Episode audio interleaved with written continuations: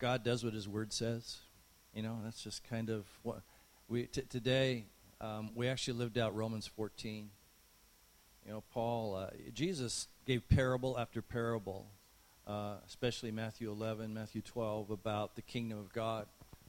Um, but Paul, when he writes to the Romans, Romans 14, he says, The kingdom of God is not eating and drinking, but is righteousness, peace, and joy in the Holy Spirit. Actually, says joy in the Holy Ghost. And so I'm just so excited when God does what His Word says and, and we are able to experience in our midst. So I want to start by telling you a, a story. Um, it's, it's kind of my story that that you know, but it's our story too. It's um, God says things to you throughout your life, and you can either accept them or reject them. And some of the things that, and sometimes God says things that we don't quite grab a hold of, we don't try quite get because we don't understand, and because of that lack of understanding, we have a tendency. Let let me let me change we to I. Um, I have a tendency to disregard it, to, to just kind of to, to, to slough it off, and um, for years, I've wrestled with this word um, apostolic, or as Joyce says, apostolistic. Um, and um, and it, it's a very humbling and a very confusing word for me, or it was at least. And um, the Lord began to confront me with it a lot last year with regard to our community, to regard to who we are. And and uh, I remember when we were going down to uh, USC every week to pray before the call when we were fasting and praying for 40 days. And and you know, one night Lou Engle, when when he called me up to pray, he says, you know, just so everybody knows, Rick, Rick has an, an, apostolic call over the city of Azusa. And uh, I just, you know, I want to say, Lou, just, just put this aside. Let's just don't say this kind of stuff because it's really, I, I just don't know what to do with it. And so um, I just began to seek the Lord, and, and I read a book while I was in, I read a number of books while I was in Australia. Um, but one of them is called Apostolic Foundations by Art Katz. And really confronted me with the issue of what this word has to mean and specifically how it relates to us. Um, because God is very jealous over this word. It's not just a word that just, you know, we have a tendency in the church to take words and make them titles and to kind of make them in vogue. And you can go to a number of Christian magazines or Christian websites and find apostles everywhere. And yet, when we look at the, the true meaning of, of the, word apostle, literally meant sent one. And if you talk to biblical scholars, if you study in, in, in, in college, they'll tell you that the criteria for an apostle in the New Testament was one who saw Jesus before, followed Jesus before he was crucified, and saw him after he was resurrected, and followed him after his resurrection. And Paul qualifies for that because he did see Jesus before he was crucified, but not as a disciple, and he did encounter Jesus on the road to Damascus, and that's why they say Paul could be called an apostle. So I'm not dealing with apostles. I'm dealing with this term apostolic. And, um, you know, the Lord designates himself as the high priest and apostle over the church says in Hebrews 3 1 and 2, it says, Therefore, holy brethren, partakers of a heavenly calling, consider the apostle and high priest of our confession, Christ Jesus, who was faithful to him who appointed him. And then there's this phrase here that, that God took me on a journey with this week as Moses also was faithful in all his house. So we have a comparison of Jesus as apostle and high priest. And the writer of Hebrews, who of course he's writing to Hebrews, and the Jews are going to identify with Moses. But he compares Jesus as apostle and high priest to Moses, who is faithful in all his house. And we know the story of Moses. Um, you know, Moses is a Hebrew boy who um, really has a death penalty as all little Hebrew boys under two years of age had, because just there were too many Jews in Egypt, and they were afraid that too many Jews would overthrow the Egyptian reign, and so let's just take care and kill all the boys. We don't have to worry about it. And you know the story: his mother hides him in a basket, and he floats on the Nile, and Pharaoh's daughter discovers him and raises him as his son. So we have this this Moses, and before I get into Moses, because um, I want to talk about Moses really being the first one to have an apostolic call, even though we don't hear about apostles, we don't hear about apostolic things until the New Testament. Um, we, I, I want to show because the Lord says our community, when I say our community, I'm talking about this house, really has a type of call that, that Moses had before he encountered Pharaoh. And we're going to look at that today. Um, then it also says in Ephesians, Paul, when he writes, that, that the church has been, been built upon the foundation of apostles and prophets. Ephesians 2 19 and 20. Now, therefore, you're no longer strangers and foreigners, but fellow citizens with the saints and members of the household of God, having been built upon the foundation of the apostles and the prophets, Jesus Christ himself being the chief cornerstone. So, this, this word apostle, which means sent one, and that which is not sent of God cannot accomplish or be empowered with the purposes of God. So, one of the things I want us all to understand that we all are sent by God when we accept Christ as our Savior, we have this um, we have this call that God has on our life. I think part of the, and I'm going to talk about this in a few weeks, but but part of the issue with us as followers of Jesus is that we too often look at our lives in the context of this, in the context of flesh and blood, when the reality is we are eternal. You know, it says before the foundations of the earth were laid, before God knit us in our mother's womb, he knew us. So that's eternity past. Then there's also a time of eternity future where every person who's walked in a shell we call humanity is going to be judged for a choice they made with Jesus to accept or to reject him. But in the meantime, this life we live we have to learn how to change our mindset that God did not call us to be humans. God called us to be eternal. God created us to be eternal. Our life is not defined by the moment we take our first breath and the moment we take our last breath. Our life is defined by the spirit and the soul that lives within us that is eternal. And if we live our life according to an eternal value, according to seeing this life, that this body is just temporary, everything changes in how we approach what God's called us to do. And when you study the life of Paul, Paul got that. Over and over and over again, Paul talks about his eternal position and who he is in Christ eternally. And he never really dealt with the flesh. When he talks about, look at, you know, guys, you got nothing on me. All the times I've been shipwrecked, all the times I've been stoned, all the times I've been whipped, all the things that I've gone through, the times I've gone without food, the times I've been cold, all of that, all of that's nothing because I'm eternal you know, I, I have this eternal call. And so I want to talk a little bit about this word apostolic because I've had to come to a special respect of it because of the struggle I've had with it. Um, multiple times, prophetic words, it was used in defining me or our ministry. And I finally got to a time where I struggled with it so much, I just said, you know what? People just don't know Rick. And, and this word is way too big to be attached to me or what God's called us to do. So I just pushed it aside and just totally disregarded it. Um, because I was studying the word apostle and not the word apostolic. And over and over and over again, I would have prophetic words. In the midst of it would be this word apostolic. And even when we were in Australia a couple of times, when they spoke to me about this word, I'm going, guys, come on. This is, this is Rick. And then recently the Lord confronted me and he said, You know how the Lord is? He just always nails us right where we are. He says, How many people do I have to send to say that to you before you believe it? And I said, Okay, so if you want me to believe it, I got to understand it. And that the truth is, the word's not easy to define. The word's not easy to hold on to. There's something about this word and its meaning that's the very heart of faith. It's the very heart of who we all are as followers of Jesus Christ. And particularly, I want, I'm going to be specific today about those of us who are in Azusa. You know, I've spent my entire life, well, except for the first 18 years, but I've spent my entire life in this city. I mean, God's, God's called me and, and, and told me to die in this city. And so people who follow and who've been a part of, whether we were pastoring the Four Square Church for 30 years or doing this for the last however many years we've been doing it, 12, 13 years, um, it's about this city. God has called us as a people, this city. And I know that those who are regular part and regular pray, today we pray for this city.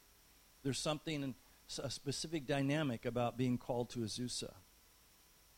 And so it's, it's not thought, apostolic is not thought to be merely a personal identification, but more specifically, it has the community deeply ingrained in this word. And so, first of all, are, are we a community that's worthy of this word? Are we an apostolic community? Um, you know, you, you can't find, if you look up apostolic in the dictionary, they don't get it, and the definition is really kind of pusillanimous. Um, so we have to apprehend what this word really represents. The early church was called the apostolic church. In fact, the book of Acts is not called Acts, it's called the Acts of the Apostles. It's about the apostolic life of a group of people who were willing, who understood they were eternal, who understood their life was not flesh and blood, understood the kingdom of God was not eating and drinking, but was righteousness, peace, and joy in the Holy Ghost, and they lived their lives as dead men. That's why Paul could say, For me to live as Christ and to die as gain. That's why Paul could say, I've counted all things as loss for the sake of the cross. That's why Paul says, I've become all things to all men that I might win a few. Paul understood that this life that we live, this, this span that God has given us in on the job training to be eternal rulers, is not life, because life is eternal. And so we have to understand this, this apostolic foundation, you know, is based upon those who see one thing and one thing alone. Our goal is simply this a collective people radically and jealously committed to all things to bring glory to God alone. It's not about me, it's not about us, it's not about Azusa House of Prayer. It's not it's simply about the glory of God. Everything that we do should be motivated by one thing and one thing alone, that he would be glorified. And God is glorified most when the lost become found. God is glorified most when those who are seeking and looking for hope find the hope that comes in Jesus Christ alone. And so I believe only an apostolic community can stand and overcome as we pray and as we work together, as we deal with sent ones. Now, we have, we have sent ones. In, in a few weeks, we're going to be praying over uh, the Luandes. They're going to go back to Malawi. Um, their visas are up on the 19th, I think, and so they're leaving on the 18th. Yeah, something like that. Um, it's not just his visa here, but also um, Wendy and the kids' visas in Malawi. So they all kind of coordinate on the same day. And we're going to, in the first Sunday in June, we are going to, as a community, um, we're going to ordain um, Sonoya to send him back to uh, Malawi as an ordained minister. And uh, so that's going to be an awesome day. So here's the nature and the genius of the church. We need to apprehend and be apprehended by this word apostolic. And when I say we, can we just just let's be real here? I'm talking to my I'm talking to the guy I see out of the corner of my eyes in the mirror there. So that's who I'm talking to, and you're just listening to this conversation as I talk to myself. Um, you know, it's a word that's fallen on disuse. It's a word that that uh, needs to be restored, but it needs to be restored with full understanding and it needs to be restored with, with dignity and with holiness. Um, and, and so, this restoration of restoring this word isn't cheap because to walk in the fullness of this word costs everything. It's, it, you, you can't one foot in and one foot out. It, it's all or nothing when you're called to do what God's called you to do and walk through the preparation. And God's true works have to emanate from a people of a particular kind, like it was at the church at Antioch. And as we look at the Acts of the Apostles in chapter 13, it says, Now, in that in the church that was at Antioch, there were certain prophets and teachers. Now, Barnabas, Simeon, who was called Niger, Lucius of Cyrene, Manaen, um, who had been t- brought up with Herod the Tetrarch, and Saul.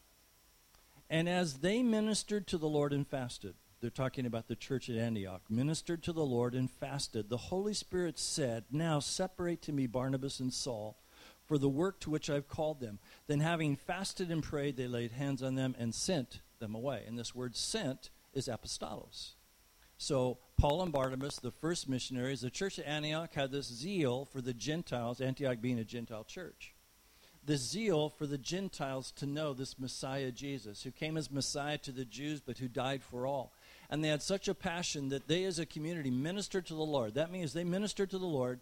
That means that they discharged a function, officiating as a priest, serving God with prayer and fasting. You see, the church at Antioch got this thing that where, you know, Paul says that we are a royal priesthood. We are a holy nation set apart. We are a chosen generation. They understood that. And so as they fasted and prayed and they waited upon the Lord, they understood that even though they had certain prophets and teachers, and, and we have this group of names of guys, all of them prophets and teachers. It wasn't just Paul and Barnabas or Saul at the time. It was Simeon, who was called Niger. It was Lucius of Cyrene.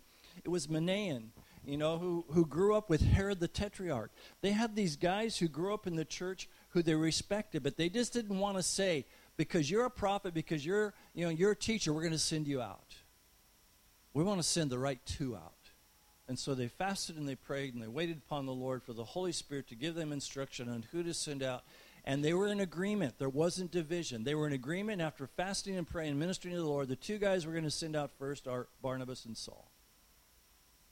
And you know, later, Barnabas and Saul, I mean, God, God uses conflict to cause growth because Barnabas and Saul got in a fight over John Mark.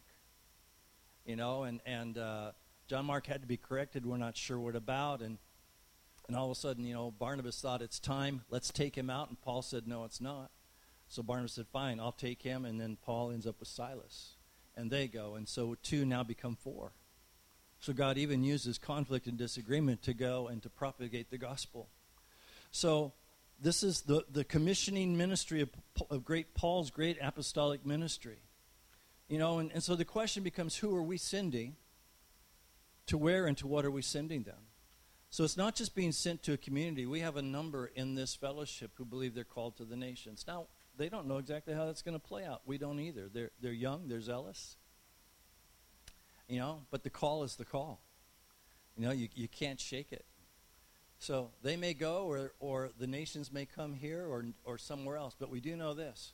We have those who are ready to go at a moment's notice, wherever God would call them. It doesn't matter what nation, doesn't matter what people group just to go with the gospel in power and authority, not just to preach the gospel. I don't want to minimize preaching, but to lay hands on the sick so they recover, to lay hands on the dead and they'll be raised, to prophesy, to come and to see entire nations changed. So I want us, though, to look at, because this is what God said. He said, You're apo- you are, I almost said apostolistic, you are apostolic in the model of Moses. Now, when the Lord said that to me, I said, Whoa, whoa, whoa, that's Rick, that's not God, because Rick and Moses were not in the same boat at all. But the Lord said, I'm not talking about the Moses who is 80, I'm talking about the Moses who was 40 and then showed up when he was 80. I want to talk to you about those 40 years when he was on the backside of Midian and he was just taking care of sheep in the middle of the desert. And so I want to read to you Exodus. I didn't put it all in the notes, the part I want to read, because that would have been more than four pages, and you all would have not come if there were more than four pages of notes. So I'm going to read the entire passage, uh, even though I only have part of it there. Um, and so it says Now Moses was tending the flock of Jethro, his father in law, the priest of Midian. And he led the flock to the back of the desert and came to Horeb, the mountain of God. And the angel of the Lord appeared to him in a flame of fire from the midst of a bush. So he looked, and behold, the bush was burning with fire, but the bush was not consumed. Then Moses said, I will now turn aside and see this great sight, why the bush does not burn. So when the Lord saw that he turned aside to look, God called to him from the midst of the bush and said, Moses, Moses. And he said, Here I am. Then he said, Do not draw near to this place. Take your sandals off your feet, for the place where you stand is holy ground. Moreover, he said, I am the God of your father, the God of Abraham, the God of Isaac, the God of Jacob. And Moses hid his face, for he was afraid to look upon God. And the Lord said, I have surely seen the oppression of my people who are in Egypt and have heard their cry because of their taskmasters, for I know their sorrows. So I have come down to deliver them out of the hand of the Egyptians and to bring them up from that land to a good large land, to a land flowing with milk and honey, to a place of the Canaanites, the Hittites, the Amorites, the Perizzites, the Hivites, and the Jebusites. Now therefore, behold, the cry of the children of Israel has come to me and I have also seen the oppression with which the Egyptians oppress them. Come now, therefore, and I will send you to Pharaoh, that you may bring my people, the children of Israel, out of Egypt. But Moses said to God, Who am I that I should go to Pharaoh, and that I should bring the children of Israel out of Egypt? So he said, I'll certainly be with you, and, and this shall be a sign to you that I have sent you. When you have brought the people out of Egypt, you shall serve God on this mountain. then Moses said to God, Indeed, when I come to the children of Israel and say to them, The God of your fathers has sent me to you, and they say to me, What is his name? What shall I say to them? God said to Moses, I am who I am. And he said, Thus you shall say to the children of Israel, I am has sent me to you. Moreover, God said to Moses, Thus you shall say to the children of Israel, The Lord, the God of your fathers, the God of Abraham, the God of Isaac, the God of Jacob, has sent me to you. This is my name forever, and this is my memorial to all generations. So we have this anatomy of a timeless practice of God of sending people. So there's five times in this passage that we see the word sent or send. One time he says send, the other four times he says sent. So Moses, a shepherd on the backside of the desert, on the base of the Mount of Horeb, encounters God, and God says, I am sending you. You are the one who will be sent to this people. Now, here's to me the crucial part of the story. When Moses is on the backside of Mount Horeb in Midian, and Horeb is the mountain of God, and he sees this bush burning but not being consumed, there's this phrase Moses said, I will now turn aside to see this great sight. Why the bush does not burn. Moses wasn't called by God. God didn't say, Hey, Moses, come over here. God didn't say, Aren't you curious? Don't you want to know what's going on? It says that Moses turned aside from what he was doing to go and to approach the bush and to try and understand why it was burning, but it wasn't being consumed. And it wasn't until he turned to walk toward the bush that God said, Wait, hold on. Don't come any closer. Take your sandals off because you're about to walk on holy ground. See, only when God saw Moses turn from what he was doing to focus on who God was at that moment did God speak to him. And when God spoke to him, the turning aside was that pivotal, critical moment. Because if Moses had just kept going, or Moses had said that was interesting, if Moses had tended to the sheep and hadn't had the conversation with God, we don't know what would have happened. God obviously wanted to get Moses' attention, and Moses this former prince, now just a shepherd on the backside of a mountain, turns and encounters the bush. So much is hanging on that moment. God waiting for Moses to come and to examine what God was doing. And it wasn't just rescuing Jews from Egyptians. God made it pretty clear. You're not just going to set the people free, I'm going to have you deal with Pharaoh. You're going to go and you're going to confront the man who thinks he is me. You understand, Pharaoh thought he was a god. The people had to worship Pharaoh as a god. So it's not just Moses, you're going to go confront and, and set the people free. It's not so much about the people are going to say, Why should we follow you, buddy? You got to go confront the God who is the guy who's been their God, who says he's their God all these years. And you know him pretty well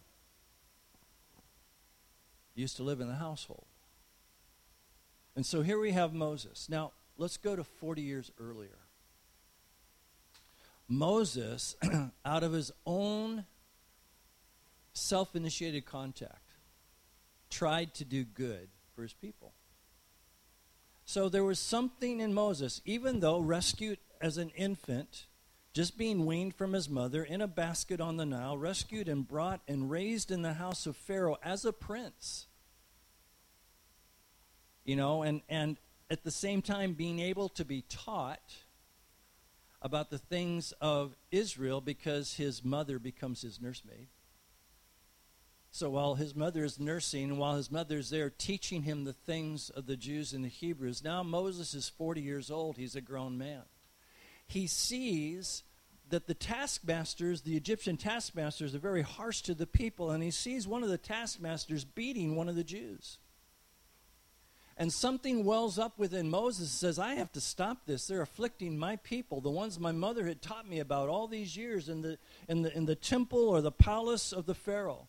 And so it says, listen to what it says. Now, it came about in those days when Moses had grown up that he went out to his brethren, meaning the Jews and looked on their hard labors, and saw an Egyptian beating a Hebrew, one of his brethren. So he looked this way and that, and when he saw that there was no one around, he struck down the Egyptian and hid him in the sand. So Moses sees the affliction, wants to get revenge, but knows you just can't go up and kill somebody, even if you're a prince. So he waits until nobody's looking. He kills this guy and he buries him thinking nobody saw him. But you know the rest of the story. Somebody did see him. When he confronted another taskmaster, his response was, What? Are you going to, or, or two Jews were fighting, What, are you going to kill us like you killed him? And Moses, recognizing at that moment that he had been discovered, out of fear fled Egypt and was gone for 40 years. So in those 40 years, he gets his wife, and now he's living in the white in the house of his father-in-law Jethro who's a priest in Midian. So, Moses' conduct, when he tried to take it into his own hand, he kills one Egyptian. And he had to flee to the wilderness. But it took 40 years for God to perfect in Moses, for God to do in Moses what had to be done in order for Moses to do what he was trying to do when he was 40 years old. So for 40 years, Moses had to learn what God wanted him to be in order to be this apostolic one who's being sent to lead a people out of captivity. So, though Moses was called of God, he wasn't yet qualified to be a deliverer.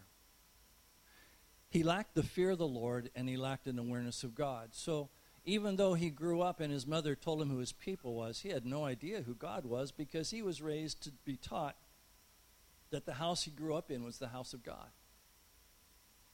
The man who was his adopted grandfather was a god to the Egyptians. So he was raised to believe that God was Pharaoh. And so God had to take Moses out of Egypt and had to bring him to a dry desert place in order for him to learn who God really was. And in order for Moses to learn who God really was, Moses had to be in a place where he would forget everything he had been taught before. So God orders his steps, and he finds a wife, and his father in law is a priest. And we, we must believe he's a priest unto the Lord because it doesn't say any other thing. It says he's a priest of Midian. And so Moses grows up in this house now, these next 40 years, with his wife. And he's under the leadership of this man. And he's unlearning everything he learned in the house of Pharaoh and he becomes a shepherd on the backside of Mount Horeb in Midian. Now you have to understand for Egyptians, when you talk about jobs, being a shepherd was the lowest of the low. It was the job nobody wanted. Because all you did was deal with stinky sheep all day. You just sat and you watched. And your job was to make sure that no wild animals came and destroyed them and nobody came and stole them, and you just watched them as they grazed. It was the lowest of the low. But because Moses lacked the, the fear of God, because he lacked this awareness of God, his whole position was horizontal. He saw everything in this view. He didn't understand this, this consideration of looking up. Um, and just because something needs to be done and something needs to be rectified is not a justification for us to do it. Too often times in the church, we see things that need to be done, and we get this attitude well, nobody else, if I don't do it, who's going to do it? And one of the things we have to learn is that's not our problem. God's got somebody set aside to do that, and it might be you, but you better make sure it's you before you go and do it. And God had set Moses aside already to be a deliverer when he was born because he's the little boy who gets rescued when all of his playmates get killed or all the other babies get killed. He's the one that gets rescued. So God had a plan for this deliverer's life. But God had to undo 40 years of ungodly learning so it took 40 years for him to learn how to be ungodly. It was going to take 40 years for him to be emptied of everything he had learned before. And so for 40 years, Moses is gone. There, there's something about the whole structure of church life that compels us to do things without waiting. I've, you know, I've, I've been there. Um, you know, it's, it's always kind of a, uh, it's an interesting conversation when you talk to the leadership at Azusa Pacific they always wonder why there's no church that can get large enough in Azusa to compel the majority of the students to come to that church. and they've tried. They've tried churches on campus. Um, they, they've given land and paid for churches to be built, Foothill Community Church. That they have done everything they know to do to try and have a, a campus church per se that's not associated with the campus kids get the kids get chapel all week. They don't want them to go to chapel on Sunday. But there's something about Azusa that doesn't allow churches to grow. And when we pastored the Foursquare Church, you know, my goal was to be the church, to be the one all the APU students want to come to. Let's let's do everything we have to do. And so we had people who worked with um, Peter Wagner at the Institute for Church Growth, and we went to all the seminars and we did all the things and we did we worked hard to make a church grow. But it was because of uh, impatience. It was because of self will. It was because of, of religious ambition. I wanted the other pastors to see that I was successful. I wanted other churches to look at our church and go, wow, look at that one over there. At the time, I didn't realize that was my motivation. I thought I was really doing kingdom business, that God really wanted the church to grow. So I had to do everything I needed to do to make sure we could build this church. And so we had this religious zeal. We, we really pushed hard. You know, but then there comes a time you have to recognize everything you've tried to do, everything you've learned has to be killed. God just has to take and he has to remove the knowledge that we have, let it die, so that God's purposes can really be done. For us, it was never an issue of whether we should be in Azusa. I mean, it was at the beginning. But after God made it clear that he wanted us to die here, okay, we knew we were called to this city. But for too long, we thought we were called to the city to build a church as opposed to being called to a city to pray a city into revival, to pray a city into what God has ordained it would be done before the foundations of the earth. You know, to, to remind you that Azusa Street got its name from the city of Azusa. When Dalton gave that property to the city of Azusa, I mean to the city of LA, divided down the middle by a street. One half went to the LA Archdiocese, the other half went to the city of Los Angeles. To recognize the gift, that street that divided the two parcels of land, they named Azusa Street after Rancho Azusa, which Dalton owned. It was Rancho Azusa that had the heritage of Comali and the healing ministry. So the Azusa Street revival was birthed prophetically out of something that happened 200 years prior. And so this city is not insignificant. This city has a heritage, it has a destiny. It's been, a, it's been tied to revival, and it's tied continually to what God's doing in this day and this hour. So when a church gets impatient to perform, you get this mindset of how else do we justify ourselves?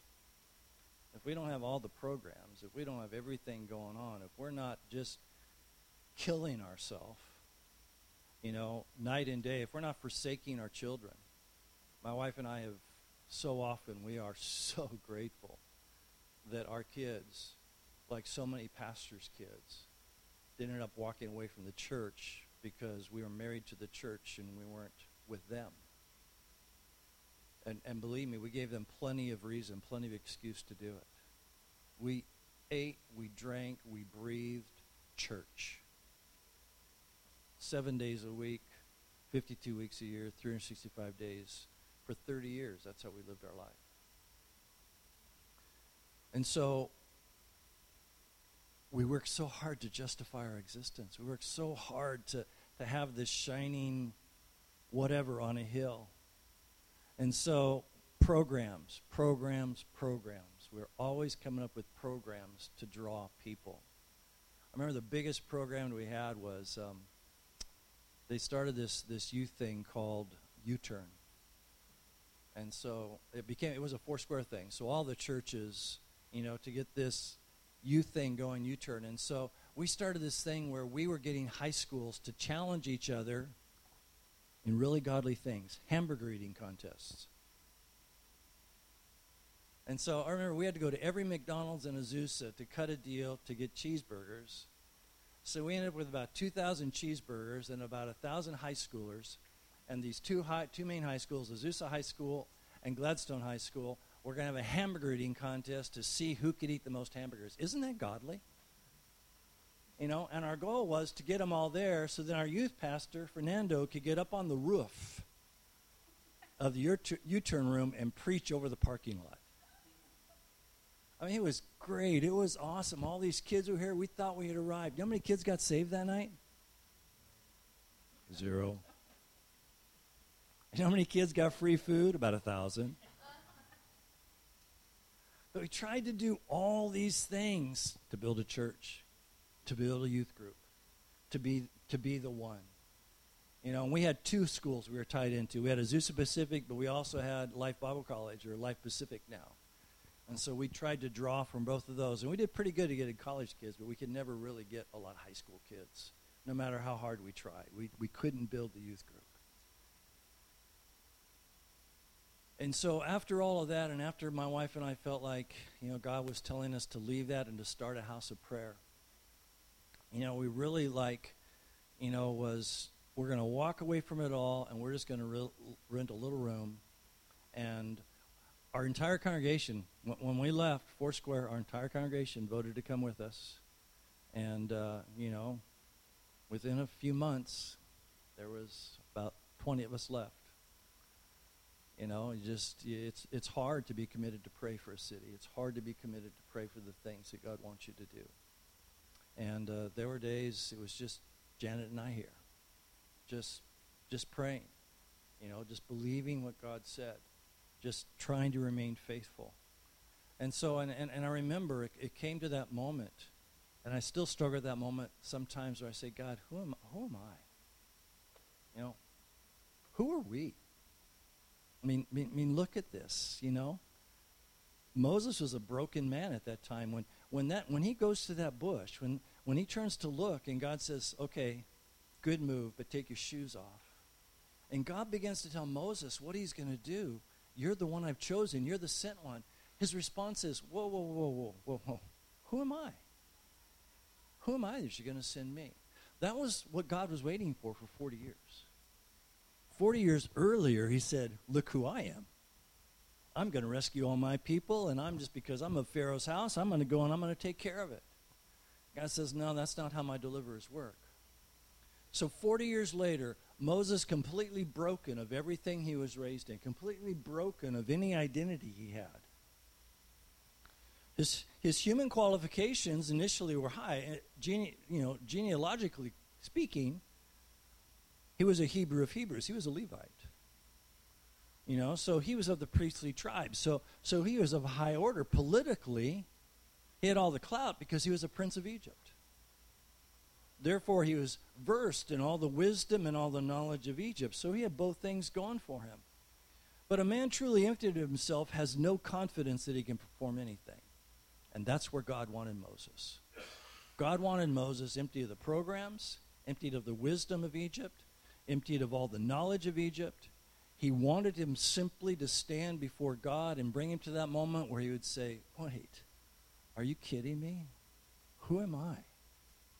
I'm here on the backside of the desert with a bunch of stinky sheep, minding my own business. Who am I that you're going to send me to do this thing. There's no man more qualified than the one who believes he's without qualification.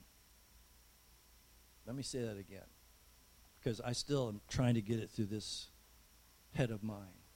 There's no man or woman more qualified than the one who feels like they don't have the qualifications to do what God calls them to do. And there's no community more qualified than the one that feels is without qualification. You see, you, you look around this room, we're here almost every day for hours praying for the city, praying for revival. And um, we get, God gives us little kisses, you know, just enough to keep us going sometimes. And other times it's faith. We just believe what He said. But we really are a community that can say, God, look at us. You know, we can't even put a sign on the building because the city will shut us down. Who are we? I mean, we're, we're, we're basically, you know, a, a, a bunch of nobodies. And God says, exactly. That's exactly why I'm choosing you. You're a bunch of nobodies. I don't need somebodies. I need people who recognize they can't do anything without me, but will do whatever I ask them to do. I mean, do you understand for Moses? He wasn't just asking God, Who am I? He was looking at himself and going, Seriously? Ser- I, I can't do this. I'm not going to, I've been gone 40 years. I'm a murderer. They'll probably kill me the moment I get there because I murdered an Egyptian. Who am I to go back to the house that I grew up in and to tell them to let their economy come with me? Because their entire economy was built upon the black back of Jewish slaves. So Moses wasn't asking God. Moses was looking at himself and he's going, Seriously, I stink. I smell like sheep. I'm in the middle of nowhere. And this bush shows up and God calls me. But that's what God's looking for. God is looking for a people. God is looking for a community of believers who do not find their identity in what they do, but find their identity in what Jesus has done. And we're willing to pay the price or pray the price to walk in that to see it fulfilled. I believe every single promise God has given for this city. I don't doubt one of them. Will I live to see them all? I hope so. But even if I don't, God doesn't change. God does not change. So God doesn't think it's wasteful to give Moses another 40 years in the wilderness. You know, he waits until Moses is completely emptied of himself. He waits until a community doesn't see how in the world they're going to do it. How is a community going to pray in revival in a city? How is a, a little community of believers going to pray revival into a large Christian university that thinks they don't need revival? How does that happen? But here's the thing rarely does God call us to act in response to a need. Moses is not sent because Moses sees the need. Moses already saw the need and tried to fix the need. Moses is sent because God saw their affliction. See, God says this the cry of the sons of Israel has come to me. We're not to go on the basis of our seeing, we're to go on the basis of God sending. Moses didn't go because he saw, Moses went because God said, I'm sending you. You will be sent. I'm sending you. You will be sent. God has said to this community, this apostolic community that sits in this little room in the back of nowhere, that we're not doing what we're doing because we saw a need. We're doing what we're doing because God has sent us. God has called us to this place to do what we're doing. And He called us because He knew He could trust us. I mean, you understand that? He knew that the moment Moses was emptied of himself was the moment God could trust him when Moses had no agenda, when Moses had, there was not an ounce of ego left in him. Not only was he no longer the prince of Egypt, he was a murderer. He was living in the middle of nowhere, doing the job nobody in Egypt ever wanted to do. And now he's gone from prince to a nothing. And God says, I got you where I want you. God waited for Moses for 40 years. Now, you know, and God didn't see that as, as wasteful or extravagant because He let an entire generation suffer under the oppression of Egyptian rule while He waited for Moses to become who He's supposed to be. So for 40 years, the people of Israel suffered more under Egyptian dominion while God waited for Moses to get to this moment. Do we, as an apostolic community, know that God in that way? You know, that God wants us to have no pre- preconceived ideas or ideals of how this is going to look or play out. God simply wants us to say, Here we are. You tell us to go. You tell us what to say. And even though we don't feel like we have the words, we trust you to put the words in our mouth.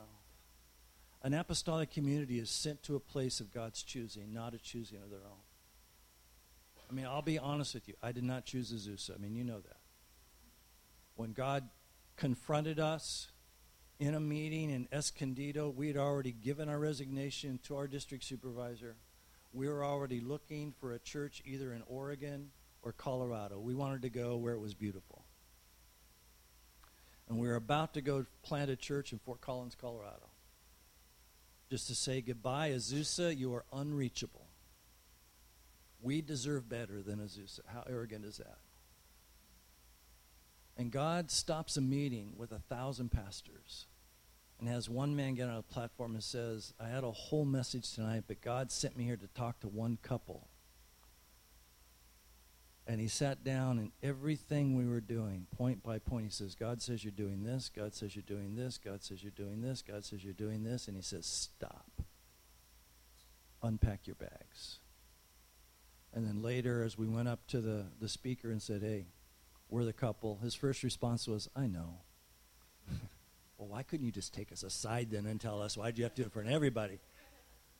And then he said this God can't use you right now because you're trying to commit spiritual adultery because He is giving you a community and you're seeking another. So we had to come back. We had to undo our resignation. We had to come back and tell our congregation what we were doing. And what is it that at that moment we were emptied of everything, we said, Okay, God, what do we do? And his answer was pray. So from that time on, 1993 until today, our life has been praying for the city. And that's what we do. Human nature is expedient. Human nature is utilitarian. We want to get everything done as fast as we can with the greatest amount of efficiency. But our ways aren't his ways, and our thoughts aren't his thoughts. And uh, we tend to operate more out of timing of modern things than out of the timelessness of an eternal God. See, God has a plan. Uh, his son's coming back. And God has a heart. It tells us that he wants none to perish, but all come to repentance. And he does that by using sent ones. Ones who he sends to a community, to a neighborhood, to not just pray, but to love them and to present the gospel to them. So, serving God on the backside of life, that's kind of where we are right now. Moses led a flock on the backside of the desert where the Mount of God was found. Now, isn't that interesting? Moses didn't know at the time that the mountain where he was sitting was the mountain of God. He just thought it was a piece of mountain on his, on his father-in-law's property in Midian. And the interesting thing is, he was on the backside of the mountain. The implication is the front side was the lush, growing place. The backside, it says, you know, it was called Horeb we would probably call it horrid. yeah, horrible. Horeb literally means dry, decimated, barren, and impoverished. So Moses was at the dry, decimated, barren, impoverished moment of his life when God said, Here I am. God encountered him. And it's not only where God is found, but it's also what God is. You see, God is not the bells and whistles. God is not the lush side of life. Egypt for, for Israel, you know, as, as oppressive as it was, you know, when they get out in the wilderness, what do they long for? Egypt. They want onions, they want garlics, you know, they want three squares a day, they want a roof over their head. Egypt became the lush. They, they wanted the lush because they wanted to forsake the desert, the dryness. And again, if, if you know the story, another generation had to die off before they could enter the promised land. So, 40 years as a prince of Pharaoh, 40 years as a shepherd, and then 40 years as a deliverer. Each time there's a generation God's dealing with. God always is found in the unexplainable place. That's why Jesus was born in a manger, in a stable. That's why, you know, David's David's army, you know, a bunch of indebted, disappointed nobodies. If if you remember that story, that that before David goes and hides in the cave, he comes upon the king of Gath, and uh, David's afraid of the king of Gath. He thinks this army is way more powerful than what I've got. And understand, David's fleeing from Saul. So he's got Saul behind him, he's got Gath in front of him. And it says that David's plan was I know, I'll make him think I'm crazy. He'd already killed Goliath. And where was Goliath from? Gath. So David already had a reputation in Gath. So it says David walked up to the gate of the city and drooled down his beard and pretended to be crazy so that they would not kill him. And that's exactly what I said. This is this is the guy that killed Goliath. He is the crazy guy. And so David ran off to the cave by himself. And it says shortly after that, the indebted, the disappointed, the rejects nobody wanted came and served with David and became known as his mighty army, as his mighty men. See, that's, that's what God looks for. You know, it, it takes fortitude and perseverance to serve God on the backside of the mountain. It's easy to serve Him on the front side. The backside's unsavory, it's unbecoming, it's unspectacular. The front side is where the action is. It's lush, there's glitter, there's big names, there's activity. You know, and we have to see the backside because the backside is where God is on his mountain. Egypt was the epitome of human wisdom and civilization, but Horeb was entirely the opposite. And that's where God encounters. God hears the cry of his people, God sees the need, and he chooses this man who'd already chosen. We have to have the confidence in God's compassion and mercy and in his sovereignty that he will save us from self initiated activity to where we will become premature saviors of a city. Let me say that again. We have to keep waiting. We can't rush this thing God has called us to do. As much as we prayed for a building, we believe we know the building, as much as we have apartments that we're wrestling to get ownership back of, as long as we have a house that we're supposed to have for interns, just because that isn't happening we can't rush and hurry it up. We can't try and figure out a way to say, okay, how can we do this? How can we do that? God wants us to wait so that when it's all done, I'll go back to what I said. God's looking for a people who are nobodies, whose one ideal, whose one goal is this that God would be glorified. Because temples and houses and apartments are not about us, it's about the glory of God. It's about what He's determined to do in a city, it's about His plan to have the biggest impact without any program to confront people with the reality of who he is. And you know, the Egyptians had to do that. When Moses showed up, exactly what Moses said was going to happen happened. They said, What? Who in the world are you that you think you can do this? I mean, he had to convince millions of people. And so the plagues were not only for his battle with Pharaoh, the plagues were also to show the children of Israel who God was. And the children of Israel were grateful for Goshen. Because when cattle were dying in where Pharaoh was, they weren't dying in Goshen. And where plagues were coming, where Pharaoh was, plagues weren't coming in Goshen. They saw the protection of God in the midst of all that God was doing. And we need to understand that God still has a Goshen. God still has a place of protection regardless of what it looks like around us. Did you want to say something? Probably Egyptian gods. I mean, they had their idols. You know that when they get to Sinai and, and Moses is on top of Mount Sinai, what do they do? They melt all their gold to build another god.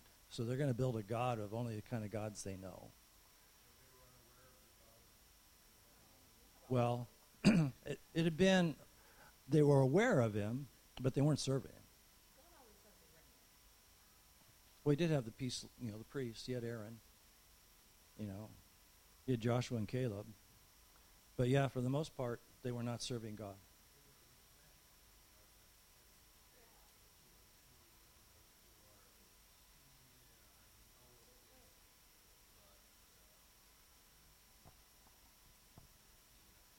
Yeah. But there were intercessors because it said the Lord heard their cry. There were people who were crying out for deliverance. You're right. So there was a remnant. Okay? All right. So, what's the root of apostolic character that God has called us to? What's the root of who we are? God isn't going to send a person or a community who is half baked in the understanding of God's ways. God isn't going to let us just walk with half knowledge. He wants us to walk in the full knowledge. The single distinctive trait and apostolic foundation for a church is the knowledge of God, and that is knowing who He is and what He's called us to do. Not what we think Him to be, but who He actually is. And that knowledge isn't cheap, it takes years to obtain. It took Moses 40 years, and even then he wasn't quite sure. And so, if we subscribe to an easy intellectual understanding of God, we can't be sent. Because God doesn't send people who have just a head knowledge of who He is. If we haven't wrestled with righteousness, with the righteousness of God, then He's not going to send us. If we haven't dealt with the judgments of God and why He allows suffering, He's not going to send us because we're going to encounter that along the way. And if we don't understand it, we'll give up. we'll give up. So we have to press in when God's called us to do. So what's what's the purpose of God calling somebody in advance and then requiring it to happen a long time later? That's kind of where I am. One of the things we find in Scripture is 40 is a significant number. Whenever 40 is used in Scripture, it's always in the context of testing. Uh, you've got uh, Moses' 40 years in Midian. You got the children of Israel's 40 years in the wilderness. You got Jesus' 40 days in the wilderness where he's preparing for ministry. There's always this time of testing. So we need to respect the extraordinary preparation that God requires of a community for service. and, and I don't want this to be taken wrong, but if what God calls us to was easy, He could call anybody. Because there are a lot of Christians who are willing to do the easy thing. And, and I'm not saying that judgmentally, because I was, uh, you know, I was there. I would much rather do the easy thing. You know, I'd much rather have a thousand hamburgers bring in 300 kids into a youth group than spend a thousand hours in prayer for three. But that's the way God does it. That's the way God works it. See, for 40 years, all Moses did was watch sheep. Now, I've seen sheep. I just saw a few sheep in Australia. You know what? Kind of boring. They are stupid. That's a whole different sermon.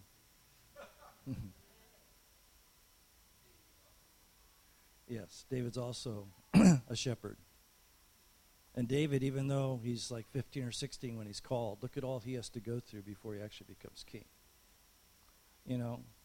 So there's something served in monotony that requires steadfastness, faithfulness, and patience.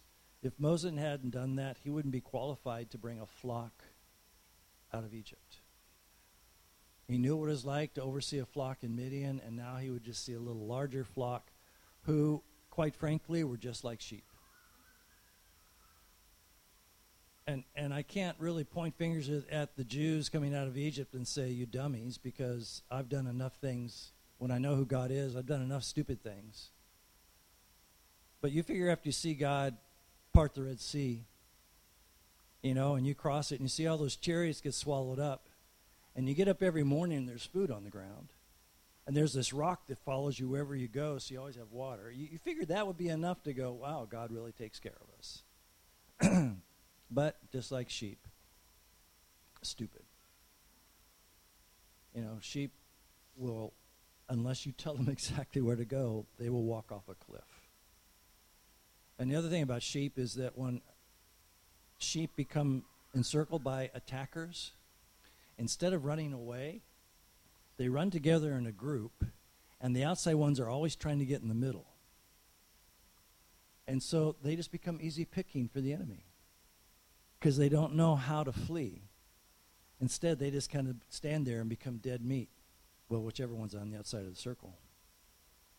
So we've been serving our apprenticeship in the things that are ordinary, unseen, and undistinguished. This is the sublime wisdom and requirement of God, moving from a prince to a shepherd. For Moses, it came out of circumstances, fleeing from Egypt, finding himself in Midian. It was God's perfect, necessary preparation for a man who was the prince in Egypt.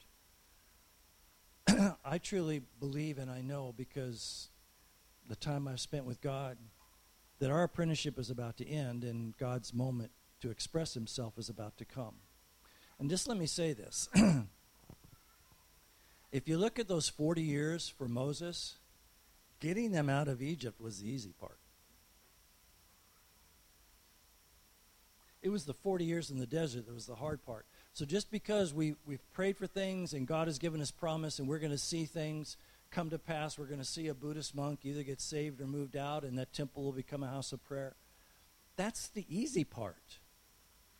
What follows afterwards?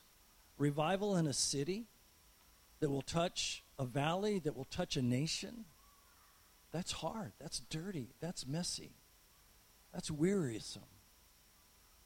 You mean you'd almost rather be a shepherd on the backside of Midian than deal with this. We've known something, we've been called to something, we've had a revelation of something. God is about to reveal all that's been done in this waiting. So it's not the time to quit, it's the time to press in, but just to know when we're going to get what He's told us to get prepared to receive, that's just opening the door to what He's about to do. And as much as, and I say this often, but as much as we've prayed for, we've fasted for, we've cried for revival in this city, we really are not yet at the place where we can fully handle and appreciate it. Because I think God still has us on the backside of Horeb in Midian. He's still perfecting some things in us so that when it happens, because it's the broken people that get saved first. It's, it's not the it's not the ones that shower every day and have a nice home to go to. It's the broken people that get saved first. The ones who understand what it is to be hopeless and recognize their hopelessness and identify with it and they embrace hope. Those are the ones you deal with first in revival. And as much as we pray for it and believe for it, we need to know God's still getting us ready. Um, because it is going to be 24 7, 365 day commitment. It's not going to be, oh, good, let's say a sinner's prayer, pat him on the head, send him out the door with a sack lunch, and say, God bless you. So now's not the time to quit. Now's the time to keep praying and keep praying and keep believing. And, and just remember this word and, and it says it three times in Scripture. I'm always brought back to Numbers chapter 23, verse 19. God is not a man that he should lie, nor the Son of Man that he should repent. Has he not said, will he not do? And that's Absalom quoting to, uh, who's the guy who hired him? Huh? Yeah, yes. I'm sorry, Balaam to Balak that when he was being hired to prophesy against Israel and he couldn't do it. He says, I can't lie because God doesn't lie. I can't prophesy against Israel because God's for Israel. So the things God has said, God doesn't speak into a vacuum. They are truth. He does not lie. What he has said, he will do. Has he not said it, he will surely do it. We need to hold on to that. John, you have something you want to say? No? Okay. Then let's pray. Father, we thank you for your faithfulness, God. Lord, this call to be an apostolic community, to be just a bunch of nobodies on the backside of Horeb who are patiently waiting as we are transformed from glory to glory to do what you've called us to do. Lord, we know there are people outside this building, in this city, even those who go to a Christian university who don't know you, who have I no idea who you are. Those, God, who have embraced the church as opposed to embracing Jesus. God, we know what we're called to. We know what we're called to pray. We just ask that you will continue to find us faithful. God, we truly are at the place to say, Who are we that you would send us? But we're also at the place, God, where we have this eternal perspective to know that everyone's going to come to a moment and stand before you. And our great call is to make sure that everyone we encounter, you know their name. Their name's written in the book. That's the primary goal of who we are, that none perish, but all come to repentance. So, Father, continue to do your work in us and through us by the Holy Spirit. And we ask it in Jesus' name. Amen.